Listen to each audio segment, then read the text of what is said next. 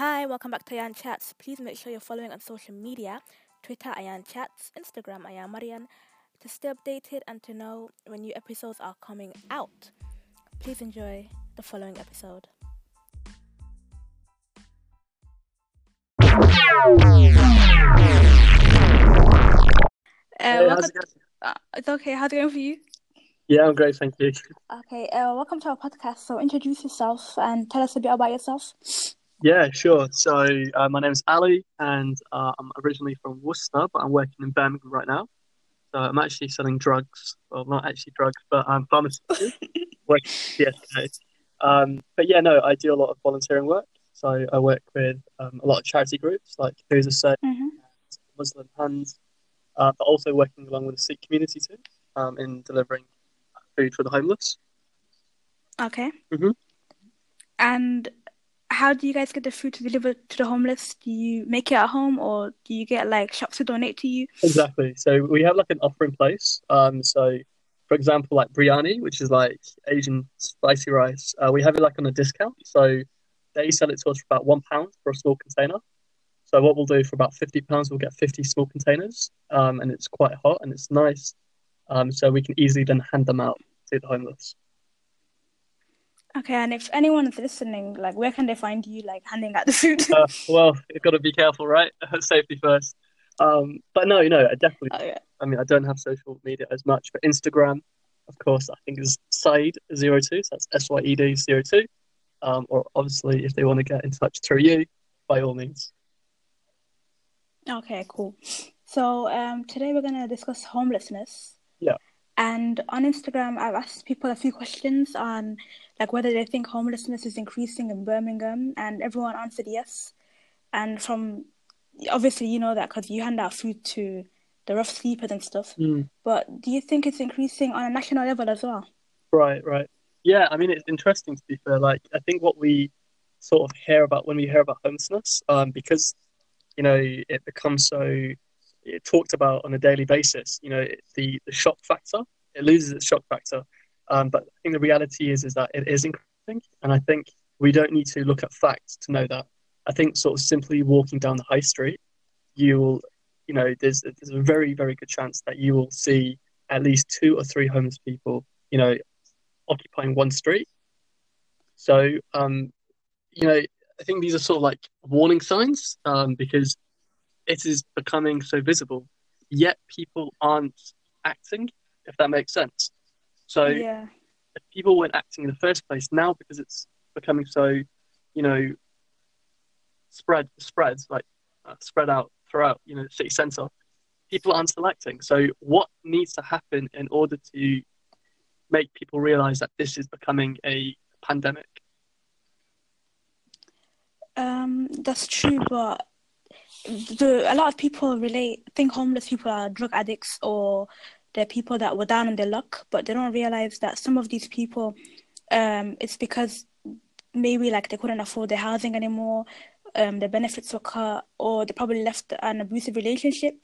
Yeah. So they need to bear in mind like there are there's a lot of reasons as to why you can become homeless. Exactly. And it's not just the people that we see on the streets. There's people as well like with kids that are homeless in hostels and B and Bs or in temporary accommodation. So yeah. there's there's children going through this as well. Yeah. So people need to change their um their negative percep the negative perception on homelessness and rough, rough sleepers needs to change. Mm. Yeah, no, definitely, I agree, I agree. Um, and I think like you know you, you touched upon, for example, you know putting your putting putting yourself in the shoes of a homeless person. So you know even with myself, mm-hmm. I'm more than guilty. Like when I first came to Birmingham. Um, living in Worcester, so mm-hmm. sort of countryside area, we don't really get much homelessness up there. Uh, but coming to Birmingham mm-hmm. for the first time, sort of seeing homelessness at such a large scale, um, at first I was really scared. So when I would walk past a homeless person, for me, I would steer clear. I would cross the road um, because I think that they're dangerous, you know, they deal with drugs, alcohol, you know, they're violent. But gradually through sort of developing that connection and starting to take part in these voluntary um, homeless food drives, for example, um, when I started speaking to these people. Now, the thing is, homeless people, they are humans. and we should never sort of dehumanize them. Yeah. Each, each person has a story to tell. And only when I started talking to different homeless people, that mm-hmm. we realized that there's there's more that, that there's more than just what meets the eye. Yeah, that's true. So, you know, these issues that we, we talk about, um, for example, taking drugs um, or alcohol abuse. Now, for us, when we see them, and it's a shame that we only associate these things with them, um, we need to sort of, again, put ourselves in the shoes and see, okay, so why are they taking it? Now, as a, you know, as a, as a, sorry, did you want to say something? Oh, no, I was, I was going to say, like, I was going to answer the question as to why are they taking those drugs. Yeah, go for it. It could, it could be because um, they may have went through, like, trauma, like childhood trauma, like child abuse. Exactly. Um, it could be like they, they could be depressed or anxious, and it could be like to numb their pain or their symptoms. Exactly. Like, because a lot of people, they turn to drugs in order to cope. They do, they do. And that's one thing that we need to remember. one hundred percent, one hundred percent. You know, and it linked me back to a time when I was uh, at university and I was walking back, and I saw this homeless man. He was mid-aged, he was slumped against the wall. And his trousers were absolutely mm-hmm. soaking, and there was flies just swarming around him. And I looked at him, and he had a, a beer bottle um, in his hand, and he had like uh, like cannabis, like some sort of like cigar or a spliff of some sort. And he's smoking it. And I walked past him, and then I stopped, and I had to turn around because I just felt so curious, but then I felt so, you know, a lot of empathy. I wanted to know what. why he's doing that and what's led him to be like what he is now. So when I spoke to him, you know, he talked to me about his own past, and he talked about how he had his own business, his family, had children, and he lost everything, mm-hmm. you know, because of his mental health illness. He had depression, and his wife left him, and everything started crumbling down. So like you talked about trauma, you know, for him to yeah. get that past and for him to sort of move on, he's relying upon these substances to help him cope. Um, and I just felt...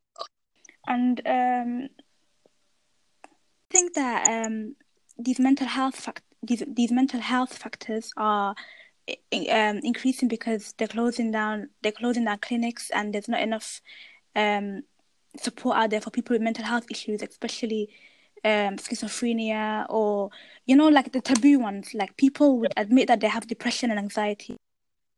I won't admit like schizophrenia or bipolar disorder and stuff like that. Yeah, no, definitely. Um, and I think like there's so many factors we can talk about here. I mean, like the first mm-hmm. one that comes to my mind is, before jumping to that, is, you know, let's look at our the family dynamics that we're living in today. You know, social media, technology. Um, it's really cut us off from social contact. One only has to look in the train, for example, when you're sitting down, is that everyone's got their phone out. You know, fifty, sixty years ago, people would be talking to one another.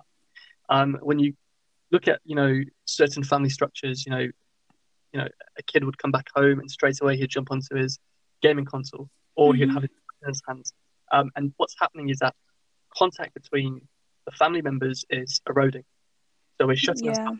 Now, obviously the consequences of shutting yourself off is that by reducing the limit of contact, you're unable to offload, whether you've had any sort of negative feelings or, you know, you've had a bad day, for example. You know, if you're shutting yourself off, you can't offload these issues. Um, and then obviously then this results in mental illness. Now, mm-hmm. and yeah, stuff like depression and stress. Now, when we look at facilities to accommodate people who are mentally unwell, you know, you have to then look at the government. You know, you know, we, we're, we're both psychology students, and uh, I mean, I did my placement um, in an N H S clinic, mm-hmm. and I'm sure you did something along those lines too. Um, I did a study abroad placement, so... I wasn't. I didn't really experience like mental health clinics or the psychological side of things. Okay, cool. That's um, fine. But obviously, I have like I have I have a cousin who was a, a, he's basically a drug addict, right. and I know like how it affects how it affected him, and I, yeah. I kind of know what caused it because his family dynamics were really they were really messed up. Yeah, and yeah. then until he was actually a, he well I still he's still kind of my favorite. He was actually a very very like nice person, like good hearted good hearted person. But because of what he was dealing with, that's what he's what that's what he turned to. Yeah, yeah, yeah.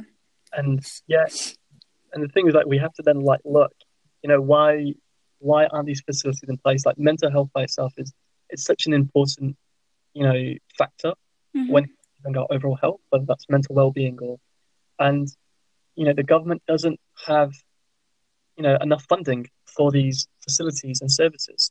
So, you know, literally, like during my time when I was in my placement year in the N H S, you know, I saw at least five practices shut down. Now, you can imagine how many people, you know, we're talking over a thousand people who are dependent upon these counselling services, cognitive behavioural therapy, you know, just general, you know, one-to-one conversations. And it, it's it's definitely becoming a pandemic. It's because mental health still isn't being treated um, as importantly as other issues. So yeah. definitely there's, there's different factors to consider. But yeah, mental health, um, especially if you want to talk about in homeless people, well, um, that again is quite quite evident too. Yeah, if you re- if you've if you've noticed, a lot of the rough sleepers are men. And I've, well, from from what I've basically, ob- ob- mm. uh, men don't really express their feelings or if they're depressed or if, if they're going through anything, yeah. which can, obviously, when you know, if you're going through depression, you start to not care about yourself, um, you start slacking in other parts of life, like you won't want to go to work and stuff like that. Yeah. Then obviously it's a, it's, a, it's a downhill spiral from there, so it, it makes sense, like the relationship breakdown, losing a job, losing the business, yeah. and then that's how they end up in that, in that situation. So we need to also do something about the taboo that men could be men and like they can't express their emotions and their feelings, and exactly. like we need to get rid of that. I don't know, I don't know, I don't even know what it is, like that yeah. that kind of mindset. Yeah, definitely, definitely. And you talked about taboo, and like literally, like, you know, it strikes chords with me because when I think about taboo, I think about culture. Yeah. Like, myself, you know, being Pakistani, um, mm-hmm. you know, that that's quite a prominent cultural thing, is that men are taught to be, you know, hard. They're taught to be resilient, which I get it, it's good. And I think both men and women should be hard and resilient. But at the same time is that they shouldn't just be this hard persona. There should equally be this emotional, sensitive, soft side, which will enable, you know, men especially to sort of offload and relieve those feelings. Mm-hmm. Um, because, you know, like stuff like midlife crisis, for example, you know, you know, you have these like sort of, you know, stereotypical labels in terms. Midlife crisis, for example, happens because, you know, for example, some people often can't handle cope with that stress, you know, because they're doing too much and they're not, they're not focusing, they're not channeling, channeling their, their sort of energy, you know, their thoughts, their feelings in the right direction. So you're right. Um, I think when it comes culturally, there is a very big taboo. Um, and definitely that's something that we, as I guess, you know, the third or fourth generation, fifth generation, um, we need to focus on sort of promoting um, emotions and promoting this sort of equal um, mindset that it is mm-hmm. okay for men to cry. You know, it, it's okay for, you know, women in certain cultures to work, to, to go out. You know, we need to get rid of these, you know, sort of traditional taboos. Yeah, because in the long run, it's going to have an impact on everything from family to your job. Yeah. To even your physical health. You know how the N H S isn't funding like mental health problems? Yeah. They need to bear in mind like these mental health issues can affect your physical health as well. Exactly. Like it can show, it can manifest physically. So mm. if you're depressed, like you can, your immune system weakens, as you know, like from psychology and stuff. Yeah. Your immune system's going to weaken. If you're anxious, you're always on like fight or flight mode. Yeah. And then that would also weaken your immune system because of the increased cortisol and stuff. Then eventually you're just going to get ill. Like you'll be more, you'll be more prone to diseases. So then, if they do focus on mental health issues and uh, mental health like part of the N H S, mm-hmm. then it'll also benefit the other like fact, like well, not factors, but the other se- sections. Yeah. Like they won't have as many issues and as many people getting sick, and they'll save some money. Exactly, exactly. And then sort of like linking this back to homelessness. Um, you know, like these facilities, these services should be available to everyone, um, whether they're poor, whether they're rich, you know, regardless of, you know, their culture, their creed, their background. Um, but yeah, definitely, the government has failed its people, and they have failed to provide that service. Um, so that's something that definitely needs to be addressed. And again, who's it down to? It's down to us. We we need to stand up and really create that awareness about mental yeah. health.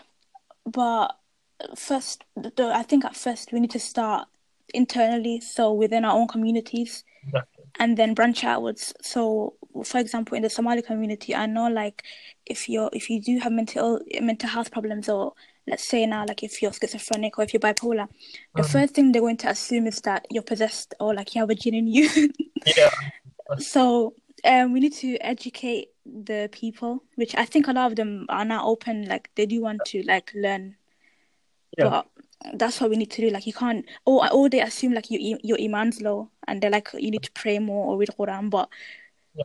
Yeah. obviously, obviously, God, God says like if if there's an illness, there's a cure for it. So you need to go out and help yourself. Exactly. Yeah. Um, and it's true. Like we should have tawakkul. Like we should have faith in God. Mm-hmm. But at the same time, you know, God has given us resources. You know, for example, like when we pray, you know, that is not only a way to connect to God spiritually, but it's a form of meditation. You know, yeah. uh, talk about or think about yoga, for example, or mindfulness. You know, like when we channel our energy, it's helping us relax, it's helping us calm down. Um, and, and it's just so interesting how there are so many things that we do even now that we don't actually reflect upon, but are actually helping us with our mm-hmm. mental well-being. So it's really interesting. Um, but yeah, no, definitely. I, I think fighting that taboo is, is definitely something worth worth fighting for. Yeah, um, and some of my Instagram followers, mm. I feel like not everyone is as close-minded and thinks like, oh, um, that homeless people are all druggies. Some right. are saying like, um, you can have rehabilitation centers for them, or um, sh- open up shelters. Yeah. yeah. So, um, in terms of rehabilitation centers, mm-hmm. I think um, the reason why a lot of people don't have access to them is because you have to pay from your own pocket. Yeah. So um, what can we do to change that? Do you think we should raise awareness or uh, petition for the government to start opening um, government-funded rehabilitation centres for those that can't afford it? Yeah, no, definitely. And I think that's really interesting that, you know, it's nice to sort of see that being linked back to mental health. Mm-hmm. Uh, I think, like, firstly, what we need to do is take a step back and sort of see who's to blame. Now, pointing fingers doesn't do anyone any good. You know, whether it's the politicians and their failure to provide these adequate resources and facilities for homeless people, or whether it's our failure as citizens of a community or a society, we haven't been as mindful to actually thought, wait a minute, maybe if we all actually come together collectively, we can actually make a difference. We can actually, you know, message our local M P. You know, and ask them, look, we want you to, you know, we're gonna we're gonna petition, and we want you to to open up a rehabilitation centre in our in our city for homeless people. You know, when the people come together, like when there's this sense of unity and there's this one purpose or one goal, you know, things can be done. So, yeah, I think looking from sort of a, a broader point of view, who's to blame? And I think everyone's as guilty, in my own opinion. Um, but when it comes to shelters and, you know, do homeless people have a roof over their head? Well, again, we need to look at the facts. You know, um, since two thousand eleven, over one hundred thirty-four percent, so one hundred thirty-four percent, mm-hmm. um, have been rough sleeping. So that's how many people have been, there's been an increase. Um, and that's a very big number. That's literally double the amount, if not more. Um, so are these, are there enough shelters? Um, are there enough facilities available for these homeless people? And what happened? I mean, is simply providing a roof over, you know, like let's say, let's say these shelters. Now, are these shelters shelters where they will have an opportunity to grow? Will they have an opportunity to be safe? Because, you know, I've worked in a few shelters um, where I've noticed that there's this hierarchy where there's certain homeless people who are bullied and they are picked on, you know, and it's become a sort of environment of survival of the fittest. So it's it's really sort of um, upsetting to see that, but at the same time, you know, it's natural as human beings for us to adapt, you know, to our situation.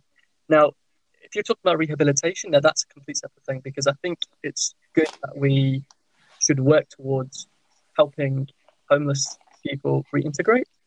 Now, there might yeah, be homeless people yeah, re- rehabilitation. It won't just be like getting them off the drugs if they are on drugs, because obviously not all homeless people are going to be on drugs. Yeah. But it can be as it can also give them life skills and exactly. like help them budget their money or show them how to save and yeah. to prior- prioritize. Like let's say like they should prioritize like their rent, mm. or give them other life skills for like in order for them to find a job. It can yeah. be like stuff like that. Exactly, exactly. So um, I think definitely like rehabilitation shouldn't be seen just as, okay, to, to cure alcohol abuse or to cure drug abuse, even though that may be the case in a few. Um, but yeah, definitely providing skills, helping them reintegrate back into society. I think that's definitely um, something that's quite important, I guess. Yeah, and to build their confidence, because, you know... Um,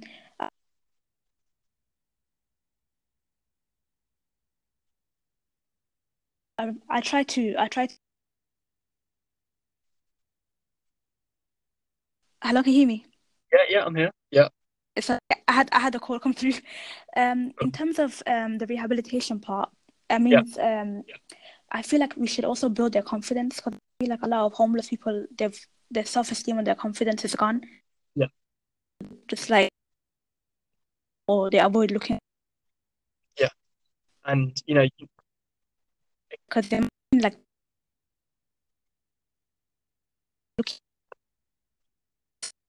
yeah, yeah, and I think you're right. You know, if you put yourself in their shoes, you know, having your hand out and begging for money, you know, it, it's it's degrading, isn't it? Yeah, and people ignoring you as well. Exactly, exactly. Or, or people not giving you eye contact. Well, some people prefer it that way, but um, yeah, no, you're right. You know, it, it's the whole point of dehuman dehuman. humanizing that person, mm-hmm. you know, um, and it's not right. You know, we, we shouldn't we shouldn't forget those who need our help. I know, because to be honest, it's it's down to luck. Like you might end up in their position one day. You never know. Exactly. Exactly. Okay. Um, should we move on to our Instagram followers? Um, they also wanted to touch on Islamophobia. Right. Um. So.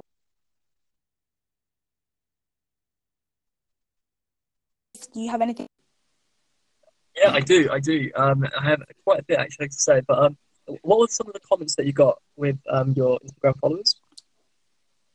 Um, what to do with homelessness? Uh, well, are we moving on to Islamophobia, or are we sticking on homelessness? Okay. Um, for the homelessness, the other comments that I've got. Yeah. Of course, this increase in um. budget costs. Budget they costs. Probably put a lot of people in awkward situations or um, situations they can't get out of, because not everyone, like not everyone, takes takes advantage of the government. Some people actually need the benefits that they're getting. Yes. And another one that I've got is vote Labour. So they think that the Labour government can fix the situation that the country's in. Yeah. Yeah. Definitely. Um.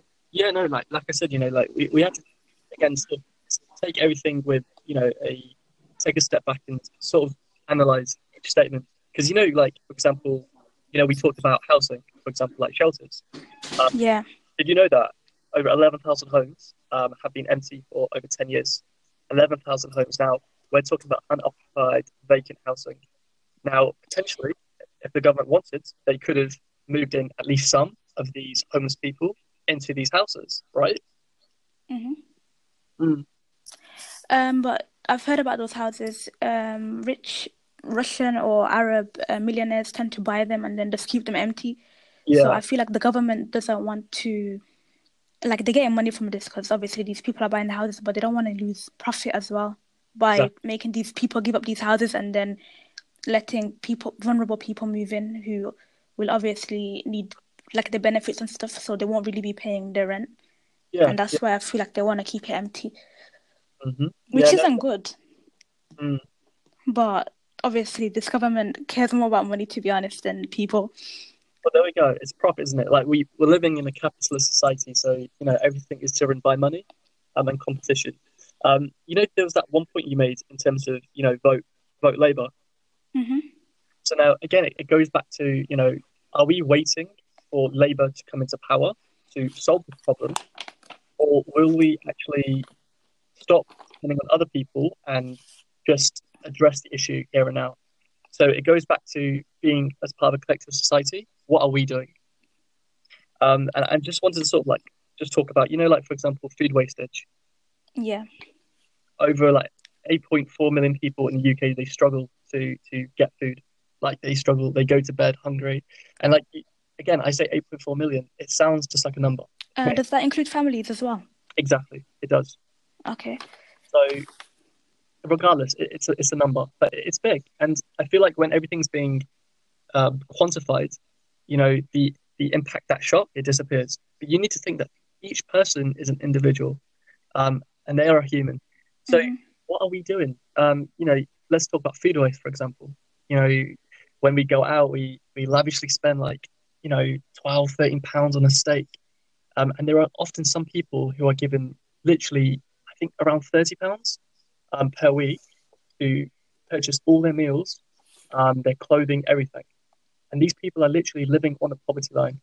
You know, um, it's really shocking that some areas that you won't even imagine are in the U K. You know, you go to some of these areas, the windows are smashed, literally doors are coming off hinges. You know, it, it's literally like a war zone. Um, and and it's, it's something that, again, are we are we allowing ourselves to to really explore what poverty mm-hmm. is? Or are we selectively looking at, okay, so because I can see homeless people on the street, you know, that's the only sort of poverty for me. Yeah. You know? And that also links into, you know, the North and South divide. Yeah, yeah. So um, these houses that you're talking about that are smashed or the doors are coming off hinges, they're mostly in the North. Yeah. And it's because... Um, The, the government barely funds anything in the North. They focus most of their funding in the South. Exactly. Um, and then there's also um, the schools have to provide breakfast to the kids, and sometimes that's their only meal, depending on if their parents or their benefits cut off. Yeah. Or um, they have to go to food drives mm-hmm. to like get like cans of beans and stuff. Yeah. So it, you're right. It's not only the, the people that we see on the street. You never you never know. Your own your own neighbor might be suffering, but in the society, no one really knows like what's happening like in the house next door to them. Exactly, exactly. So, yeah, like definitely, I think it's down to us to, to make that difference. Um, so, like you know, when it coming back to sort of food being wasted, you know, yeah. over two million tons of food is wasted, you know, every year by the food industry.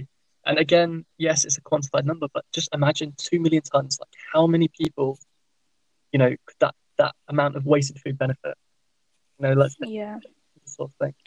Um, That's true. We can do um. Well, I don't know how we can do it, but if in France, for example, you know, like um, grocery stores or restaurants. Well, I heard this on social media. They, in the at the end of the day, all the food that's left over, they're not allowed to throw it away. They need to give it to the to the needy. So I think that should be like an initiative that we can implement in this country. Yeah, definitely. Um, and I, you know what. I mean, there was this one app that I was looking into. Um, it's quite recently. It's called Olio. So O L I O. It's on your app store. It's up on Google. Um, it's like one of those like sort of revolutionary food sharing apps. So mm-hmm. sort of overcome, you know, food being wasted and people going hungry. Um, what people have done, so they've come together and they've thought of this idea where you have this application where if you have any food lying in the fridge um, that you're not going to use or it's going to go wasted the next day, they literally take a picture of that food and then they message anyone uh, locally that, hey, look, there's food in my fridge, I'm not going to use it, if you want it, come on over and you can take it. Um, and local local shops have started doing that too, so it's a beautiful initiative. And can you see, like, because obviously politicians are failing to do their job, you know, people mm-hmm. come together to think of this idea where food can be well can be prevented from being wasted, um, and you know, people can be fed, you know. So I think this is great. This is a great initiative. Yeah, that's a great idea, but Um, you don't really hear about it. It needs to have like more advertising or more limelight. Yeah. For example, instead of seeing these stupid adverts on like the same perfume every single time. Yeah, yeah, definitely. Um, and I think, you know, like I said, it just it just boils down to the society that we live in. You know, you talked about how money, you know, what drives decisions, and that's true. You know, um, so this is something that we need to do. I don't feel like we should give up. What we need to do is we need to take that power back from those politicians, and we need to put that power mm-hmm. back to people. We need to empower ourselves, but through empowerment, let's help one another. let's not try to, you know, once we have that power, sort of forget our our roots. Not let's not forget where we've came from, um, and let's yeah. get on that same level. Yeah, because the only way for everyone to get to the top is if you help each other. Exactly. Um, and you know, it's amazing because you just said that. It's, this quote just hit my head. Was um, I read it somewhere. It's man or woman. Wait, can you repeat repeat it? Because it's kind of cutting off. no, no, no, it's fine. Don't worry. I'm getting used to it now. Um, yeah, so it's it's nice that you said that about, you know, everyone sort of, you know, being in it together. I read this yeah. quote um, where it, it mentioned how man and woman is either your brother or sister in faith or your equal in humanity. So when I look at that, is that either if it's for a religious purpose or if it's just as a human being, you know, we are brothers and sisters on this planet, um, and we have to look after one another. Yeah. Um, there's another saying as well, um, you know, like a stick, for example. Yeah. Alone, you like you can snap it. But if you mm. have like a group of sticks together and you yeah. try to snap it, it won't snap. Like, basically, you're stronger. To- it basically means you're stronger together. one hundred percent. one hundred percent. And I think it's, you know, beautiful just to sort of give a quick shout out to these these initiatives that certain charities have done that I worked with. Um, mm-hmm. So, you know, with Penny Appeal, aware. Um, so Penny Appeal, they, it was just during, I believe it was during Ramadan, they were doing that um, cake cake sale where people would purchase a chocolate cake off them for, let's say, ten pounds, and all money would go directly Um, to helping feed the, the poor and supporting those in need. Yeah, I've heard about that. Yeah, and it was also another beautiful initiative that was done by Who's Usain. And what they did was that they got two barbers to come onto the streets and give the homeless free haircuts. Okay. And I think something so simple, something so beautiful, like offering free haircuts to the homeless, you know. Yeah, it'll help, like, get their self-esteem and their confidence back. And maybe maybe apply for a job. You know, um, it's it's the most sorts of things that make the biggest differences. It's true. You know, um, it reminded me of this um, like story that I read on Twitter about this um, girl. She invited this homeless guy back. Like, obviously not like she, was, she didn't live alone. She lived with her family. Yeah. And then she, he she was like, "Oh, you can take a shower at my house and stuff like that." Yeah. And then he went to her house, took a shower. They gave him some food, and then. Um, That that day he had an interview, so I think they had a conversation and he told her that he had an interview, which is why she invited him over. And then once he had a shower and stuff, he borrowed her dad's clothes. And then he went to, to his interview. He came back and he was like, "I got the job." And then he started like saying like, "Oh my God, um, I thank God that I met you guys," and stuff like that. Yeah. So little stuff like that can change someone's life. Exactly, exactly. But then you have to think like, are people at that stage where they're going to be open to inviting a stranger to their house? Uh, yeah, but you need to think about it. There's another side. You don't know mm. if what people are worried about is you don't know if you what kind of person you're inviting. Exactly. Because yeah. imagine, like, let's say, okay, this sounds crazy, but let's say if you invite him over, you think he's nice, then he murders you. Everyone's gonna blame you for inviting like someone to your house from off the street. Exactly, exactly. And I think like common sense should always prevail in any situation. Mm-hmm. You know, you get that, you get that intuition, you get that vibe when you meet someone. Um, but it, it, it's hard. It's it's really hard to sort of have that balance. But you know, God bless. You know what what they what that family did for that homeless person. That that must have been a life changing experience. Mm-hmm. Um, and let's say now, if well, Muslims now we're kind of embarrassed. Not all of us, but most of us, we don't really do much for the community or for society, yeah. which which is which obviously. You know, like there's increase in Islamophobia now, but the fact that yeah. we don't really show Islam and the the benefits that it has to society, we don't really help the homeless, or we don't like go out and socialize with like other people. And you know, you know dawah, dawah, dawah. Mm, yeah, I'm trying to say in the English pronunciation, the Somali one. Basically, um, you're supposed to show it through your actions. You're not supposed to stand there on the street and shout at people and be like, "Oh my God, you're wrong," and blah blah blah. Yeah. And the fact that we're not really showing anything through our actions, we're just sticking to ourselves. Yeah. We, we now that I think about it, we can't really complain about Islamophobia because we're letting the media portray us in that light, but we're not doing anything to, mm. like, go, like, to counter counter it, if that makes sense. Yeah, it does, it does. And I think, like, you, you put yourself in the shoes of someone who's a non-Muslim, and they wake up every morning to this news channel that is constantly... you know, feeding out this anti-Muslim, you know, hate campaign, you know, mm-hmm. this person who's never met a Muslim in his entire life will assume to himself that I know what a Muslim is because the news or the media has told me that, one, they're barbaric, they're violent, you know, they've got big beards, they're, you know, aggressive, stay away from them. So then naturally, even if they don't want to openly express this, that indirectly um, has an impact on their mindset. So then if they do come across a Muslim in the street, they're more likely to steer clear away from this person because what they've heard on the news is going to have a direct impact. On yeah, how- and even even if they're, you know, uh, even if they're not racist or even if they don't think they're racist, or if they're not Islamophobic, or they don't think they're Islamophobic.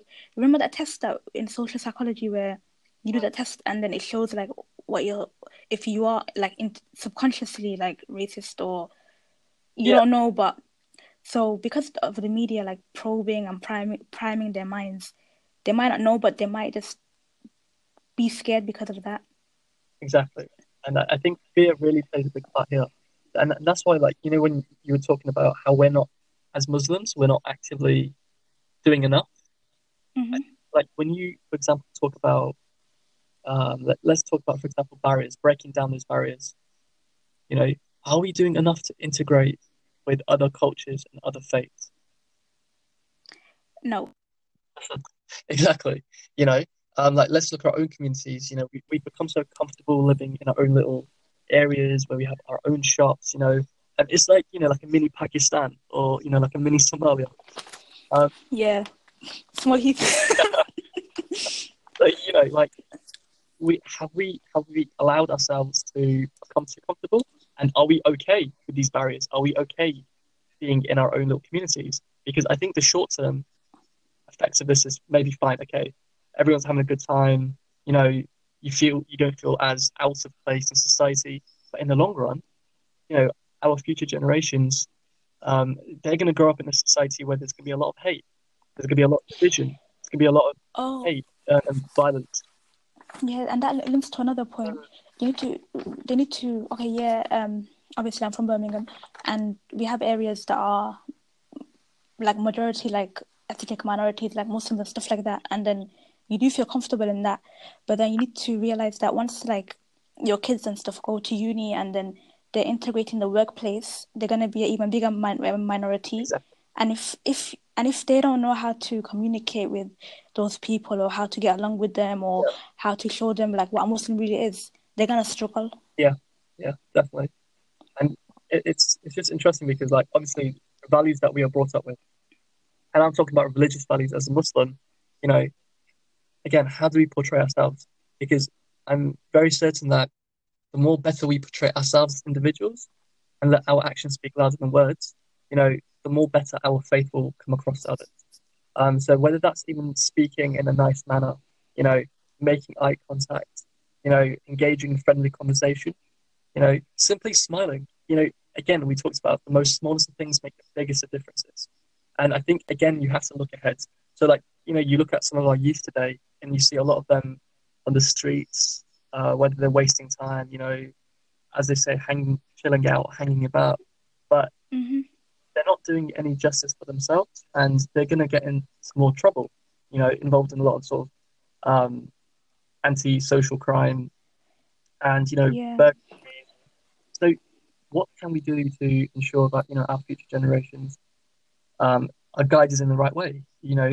Yeah, in, in terms of the youth, though, you know, like, we need to mentor them because we need to bear in mind that some of our, our households, they're obviously cultural and they don't really communicate with each other and they don't communicate their feelings.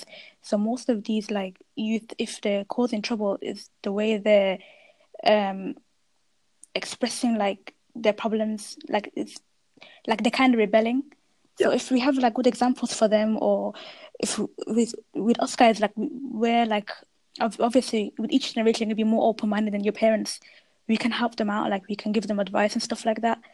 Mm. Like, for example, the stuff they can't talk to with their parents, like, let's say some guys, and then um, they they need, like, a male mon- mentor, like, if, like, I can't explain, like, let's say, like, their parents never went to uni, and yeah. that child wants to go to uni, but they, they come from a rough, like, area, and they don't know who to turn to for advice, or they don't know what to do. We need, like, male good male men- mentors to help them out, if yeah. that makes sense.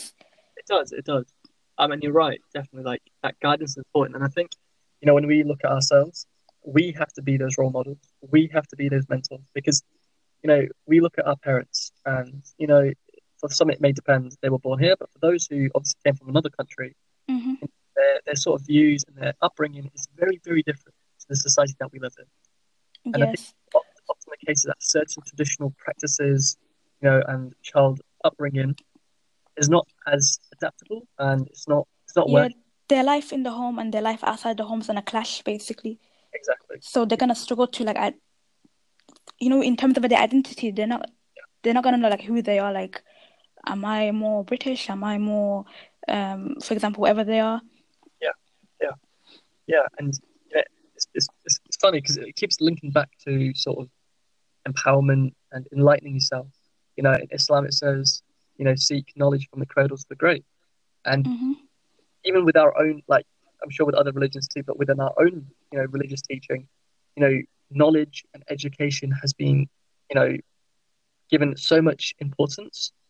And you can see why, because it's not just, you know, getting a job, but in general as a person. You know, when you learn and you teach and you develop as a person, you grow, your your thought process, the way you see life, um, it, you become open-minded. You know, mm-hmm. you become more adaptable and you become more understanding, you become more reasonable. So a lot a lot of things develop as you start gaining more knowledge, if that makes yeah. sense. Yeah, I agree with that. And if, like you said, these youth start causing trouble, if they have people that are understanding and open-minded to turn to, mm-hmm. then that can also t- tackle that topic that we were talking about, Islamophobia. So there'll be less crime, um, mm-hmm. there'll be less, like, burglaries, as you were saying, uh, yeah. delinquency. Then if they see, like, then obviously the, the Muslims, like, they'll they'll change their view on Muslims if they see them just becoming, like, better people in general. Yeah, yeah, definitely. I, I was looking at this documentary, um, and it was talking about um, basically minorities living in Switzerland. And uh, I think I saw that. Well, I saw a little bit. Do you know what it's about? Um, they they're calling areas like no no go zones. Exactly. Exactly. Yeah. So can you see, like, how for someone who's maybe a non-Muslim or, you know, a European, a white European, you know, how how scary must that be? Within their own country, certain areas have become no go zone areas because of, you know, these ethnic minority groups. Whether the media is over exaggerating that, um, or which actually, it probably is. yeah. I mean, it's good news for them, isn't it? But, yes, because ne- neg- bad news sells, but... Exactly. Um, well, what, what, what was the documentary like? Yeah, Apart so, from the part that I saw, which was, they were saying, like, there's increased gun crime and stuff. Yeah, yeah. Um, what, what was it about? So, so the part that I saw was, um, basically you had... So from the minority groups, you actually had the mothers, you know, uh, who would basically, at mm-hmm. night, they would go out in groups, like four or five. And they would go and speak to the youth, and they would basically tell them to sort of go back home, or they'd prevent them from fighting, committing crimes. So it was sort of lovely to see that even the mothers were taking an initiative to stand up to this, um, you know, anti, you know, social crime, and trying to give that youth, or those youth, you know, an opportunity to, you know, prevent another crime, which might be, you know, one step closer towards jail, for example, you know, or mm-hmm. career. So it's nice to see that they are starting to take more steps towards being more involved, you know, with it. Yeah. Um, and I think that's that's a beautiful example. Yeah. So we just we need to take action. Like, we obviously we, everyone has ideas and they speak about it, but yeah. at the end of the day, we need to actually do it. Mm-hmm. Exactly. Um, and I think that, that that sort of, like, resonates quite a lot. Whether that's homelessness, trying to end poverty, um, or trying to, you know, reduce the number of people who go to bed without a meal. You know, mm-hmm. what are we doing to take those steps? When it comes to Islamophobia, you know, again, what are we doing? Because yes, like, and you know, this is something that I thought about. You know, like when we look at racism, for example. You know, yeah. You know, xen- xenophobia. So the, the phobia of a different culture or people of a different background. You know. Yeah. Put yourself in their shoes. You know, what's going through their mind? Because, you know, when we're when we're born in this world, we're not born to hate. No one's born to hate. You know, God's instilled basic emotions like love. You know, you put a white baby and a black baby and a brown baby together, you know, they will hug, they'll kiss. You know, mm-hmm. they won't start fighting because we're not born to hate. But because of sort of misinformation, you know, misconceptions, you know, this hate um, sprouts. That's where it develops. So, you know, put yourself in their shoes. They have fear. They're scared of these Muslims that are scary and violent, you know, and terrorists, with the famous T word. Um, you know, oh, I hate that word, man. I know, I know, but I guess we're used to it now, right? We've become desensitized. Yeah. But, like, how do we address that? And, and I think dialogue is really important. Like, violence doesn't take, doesn't go anywhere. You know, it doesn't resolve anything.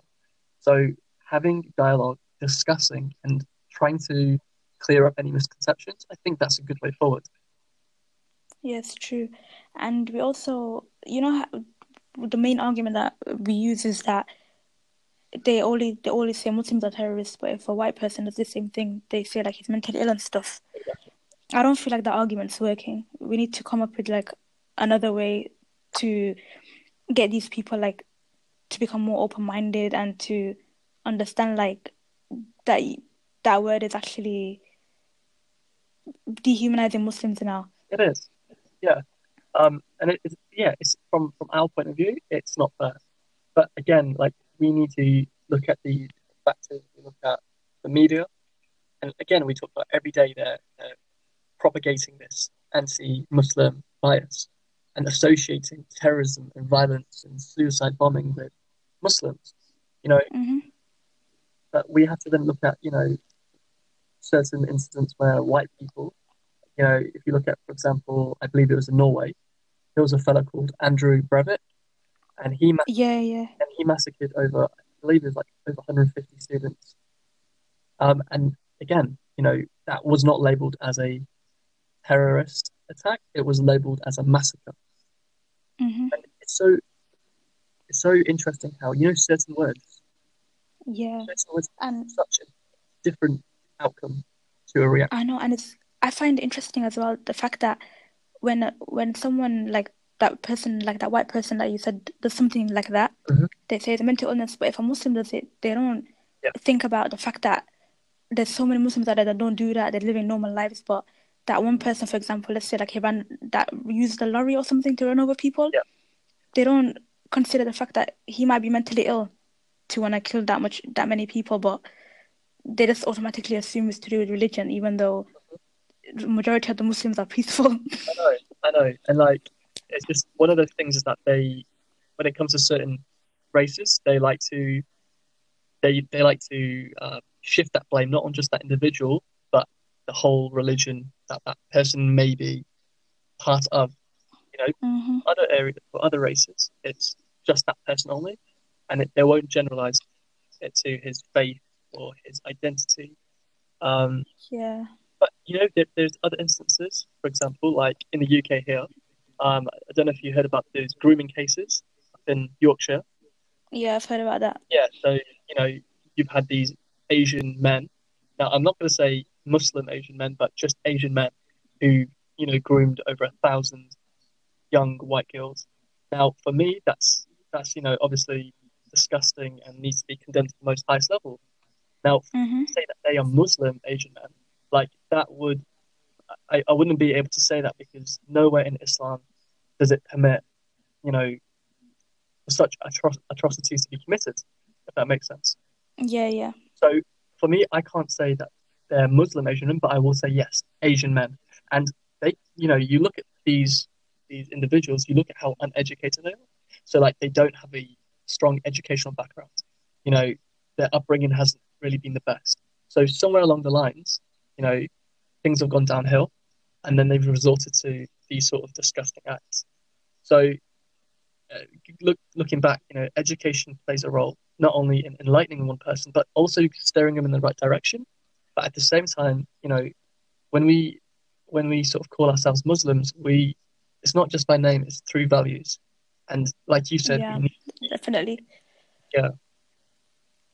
But, you know, in terms of the grooming thing that you're talking about, Mm. Um, we, we need to realise that the, if some someone in the community obviously has to know, and they need they need to raise like like the alarm and yeah. condemn con- condemn them instead of like staying silent, because I realize in a lot of like Muslim cultures, when it comes to like sexual abuse and stuff like that, they just stay silent. They don't do anything. Exactly, exactly. And see, and then we can we can link this back to, for example, segregation and barriers, because we're so stuck in our communities. You know, even if we wanted to go, who would we speak to? Because we haven't established much relationships or contacts with, you know, other communities or other individuals of different colours or creed or background. Yeah. Mm-hmm. Um, and again, you're right when it comes to sort of like honour and pride.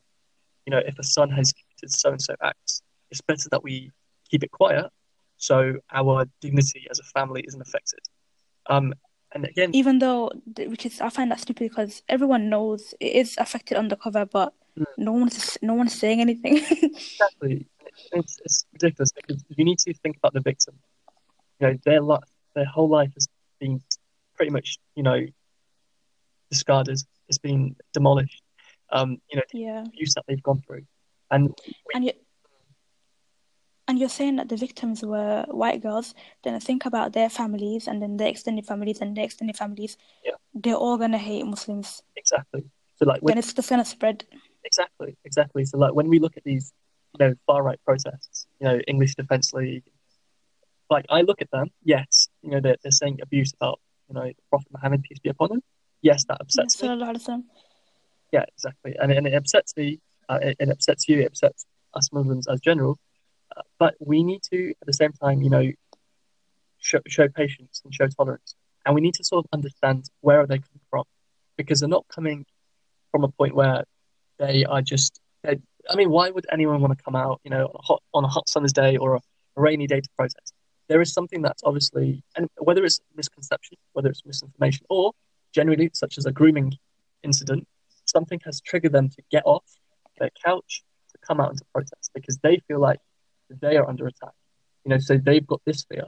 So what we need to do, that we need to, in my own opinion, is to have this dialogue, be patient, mm-hmm. and to talk through it, and to then sort of, sort of differentiate between, okay, so those people, they're not Asian Muslim men, they are Asian men.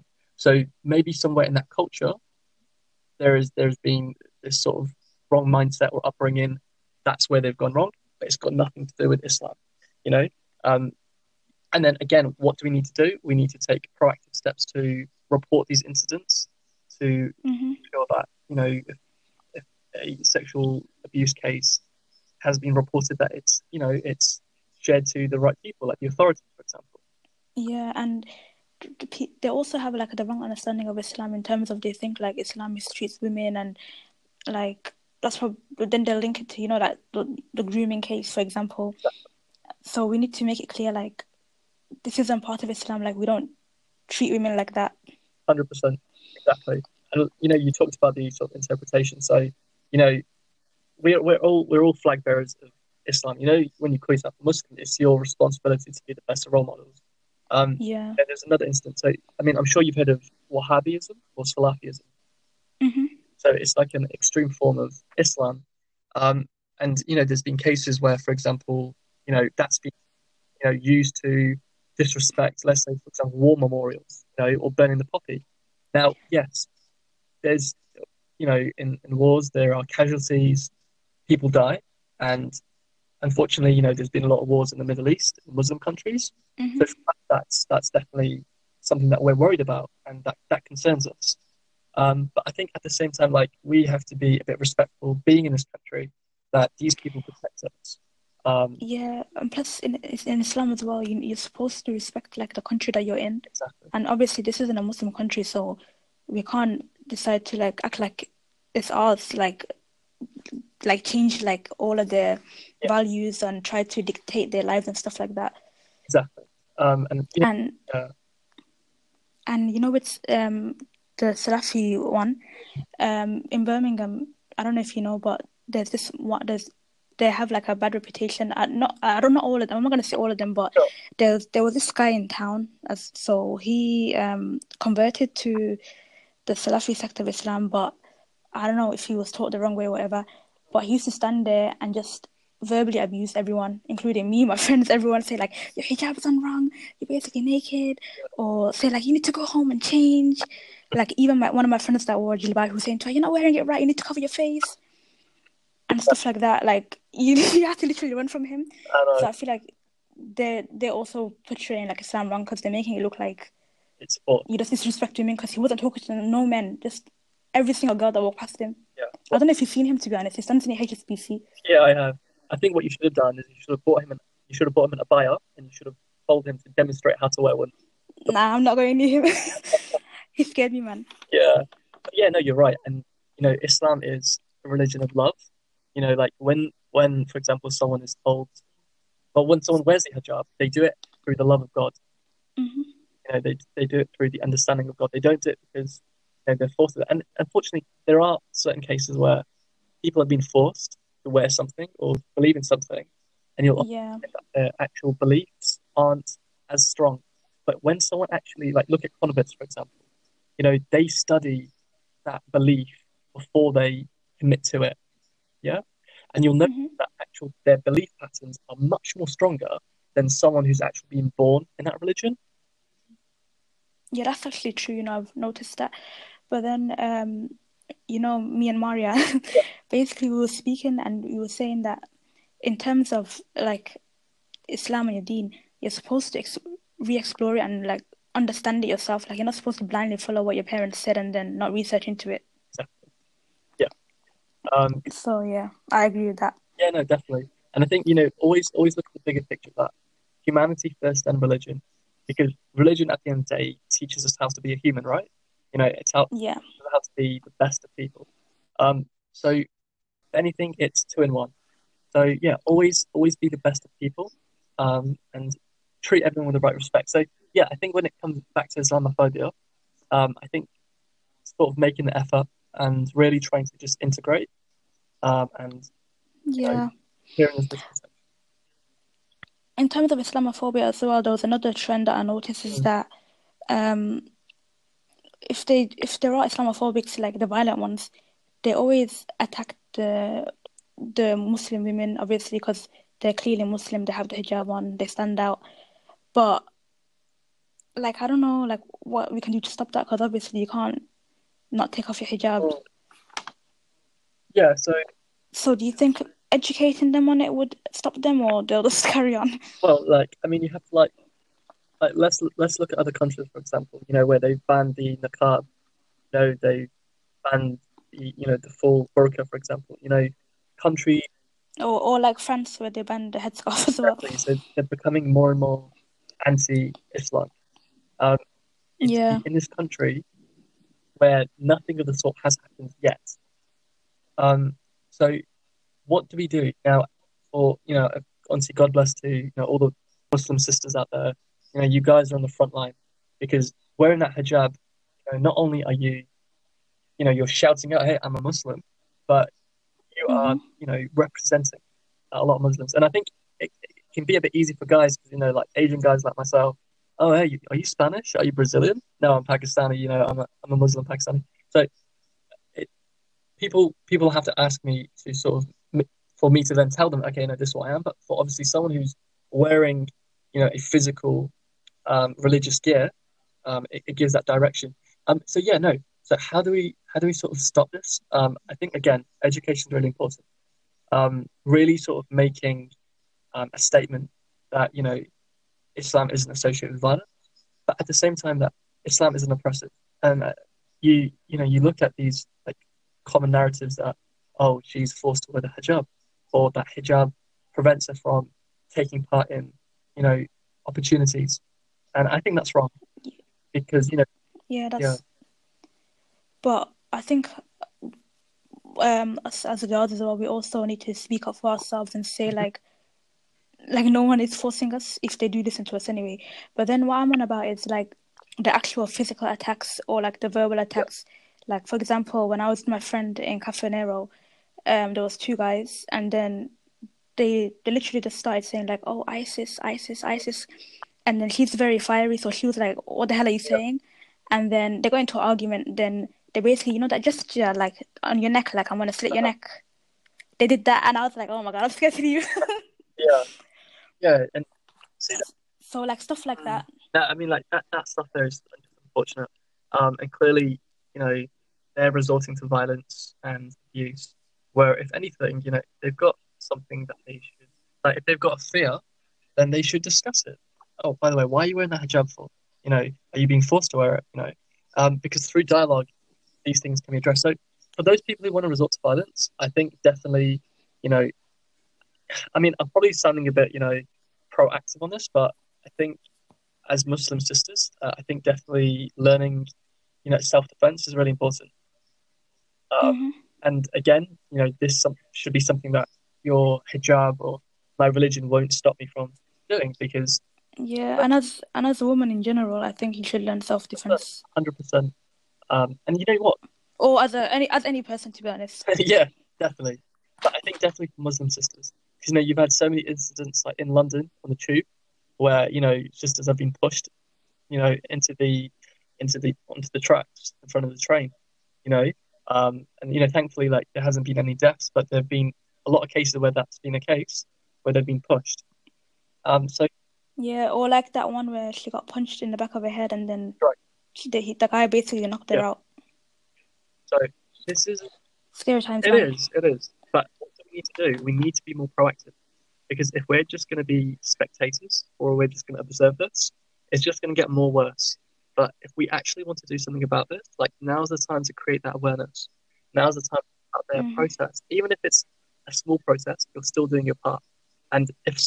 You may think no one's hearing it, but there will always be a few people out there who might have, you know, the key to the awareness. Like they might have a social media account, you know, them, they might know certain people, um, and then the word can get out, you know. So, we yeah. should... for example, like on Twitter, it's it's very easy to start a movement. You just use a hash- hashtag, and then depending on it, just it'll just spread. Definitely. That's like where most of the hash- hashtags start, which is why I recommended that app to you. And, see, And again, like we need to we need to look at the power of social media. Like social media is so underestimated. If you look how social media is used these days, whether that's YouTube, advertisements, um, even to like, for example, promote and turn someone into a celebrity overnight. Social media is so uh, so important. And it's so powerful. Mm-hmm. So if, as a Muslim community, if we were to use the social media to to portray positive images, whether that's charity, feeding the homeless, you know. Um, into relations with different cultures, you know, white communities and, you know, black Somali communities, for example, like mm-hmm. Pakistani communities, working all together, you know, doing like Sunday, I don't know, like charity, like fairs and, you know, like little picnics. Like that stuff is beautiful and people want to see that. Like people, people see so much negative stuff these days, you know, fun. Yeah, and I, I feel like there'll be a lot of people, like young people that would... that would love to volunteer for stuff like that. Exactly. It's just getting it started. one hundred percent. And I think that's all down to us. Just like when we talked about yeah. Olio, that, that food sharing application, okay? Mm-hmm. We as Muslims, um, or even non-Muslims, but who want to make a difference, can come together um, and can bring that change. You know, we can start integrating, we can start including people from different backgrounds and cultures. Yeah, we can, going back to the homeless topic, we can help the homeless, we can help the vulnerable, yeah. All of this, like, will actually contribute yeah. to the other topic, reducing xenophobia, yeah. and showing us in a positive light. Yeah. Definitely. Yeah. Cool. I mean, is that is that all the questions um, that your Instagram followers asked? Um. Was there any- well, there was the racism one. So, well, what all that's left is the, the okay. Well, do you know when I was talking about the Islamophobic attacks on yes. the girls? Um, there was the one where she said a guy tried to run her over and then turned around like a demon. And then there's another one where this, she's saying that um, they tried to fire her from work. Right. Like undercover. I see. But I don't know how to answer those. In terms of the guy running her over, that could link to the self-defense part or being more vigilant when you're outside yeah. and being more careful. And the fire from work... I just say talk to H R and say they're um, disc- discriminating on discriminating you on your religion. Yeah, yeah. I think I think that work one's a bit tricky as well, because uh, I read this news article somewhere where there was a similar person, who, sister who was wearing hijab, and she was fired from her workplace too because because her role was custom facing. Um, the mm-hmm. um, was basically sorry, the employer was asking them to change their appearance to make the customers more comfortable. So they'd be more approaching uh, to her. Now, obviously for her, that's wrong because, you know, it's her hijab. It's a religious, you know, uh, uh, clothing. So that's something that she would be obliged to wear. But I think one of the policies that the government have been recently working on, um, they're, they're trying to give the employer more power. So the employer has the right to decide what clothing um, customer-facing employees can wear and cannot wear. So, okay. So she didn't actually end up winning that case. She left the job because she didn't want to compromise on her faith and her hijab. But it's a bit of a shame to see that it's becoming a bit of a situation now where, you know, the hijab is being seen as a barrier or as an obstruction, uh, which is preventing certain sisters from gaining opportunities and developing, you know, career ambitions. Mm-hmm. Which is why I think um, we should we should actually work hard to get to, like, create our own companies as well. Yeah. That way we can give opportunities to those who are being discriminated against. Exactly. For example, if you if you notice the Jewish community, they help each other in every single way. Yeah, yeah. Their own police and everything. Mm-hmm.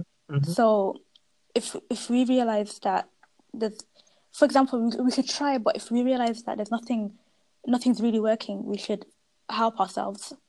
We yeah. can't just rely on everyone else. Exactly, exactly. And it, and it just goes back down to, what are we doing? Are we mindful of our environment? You know, are we just going to be passive and let things unfold? Or are we actually going to intervene and try changing things for the better? Mm-hmm. It's true. Yeah. We've discussed everything. We have. It's been quite, quite a very insightful, long conversation. Yeah. But hopefully it'll give some people ideas and inspire them.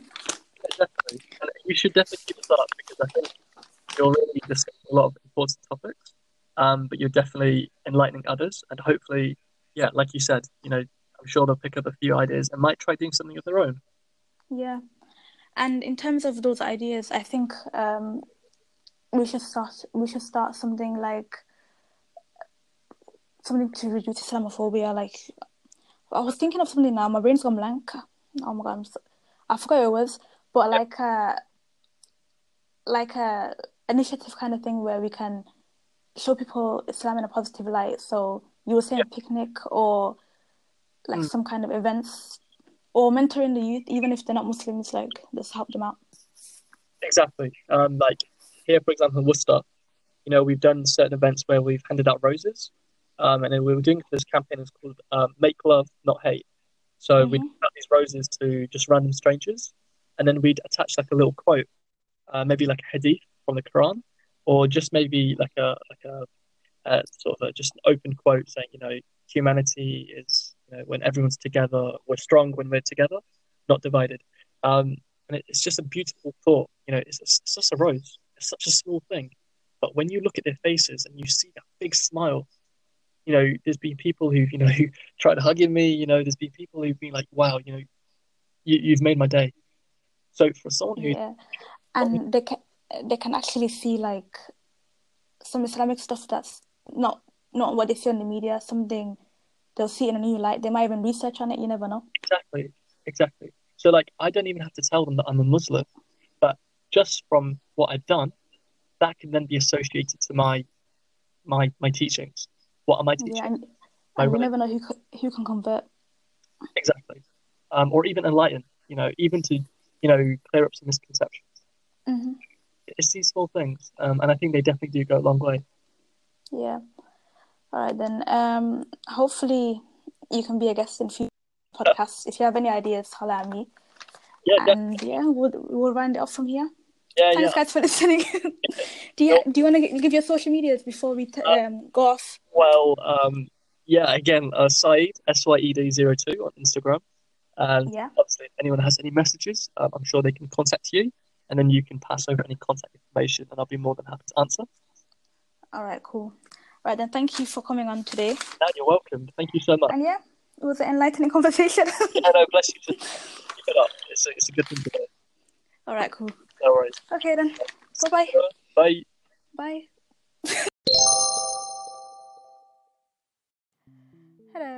Thanks for listening. Please follow my social media uh, um, on Twitter, Ayaan Chats, on Instagram, Ayaan Marian. It's Ayaan with two A's, by the way.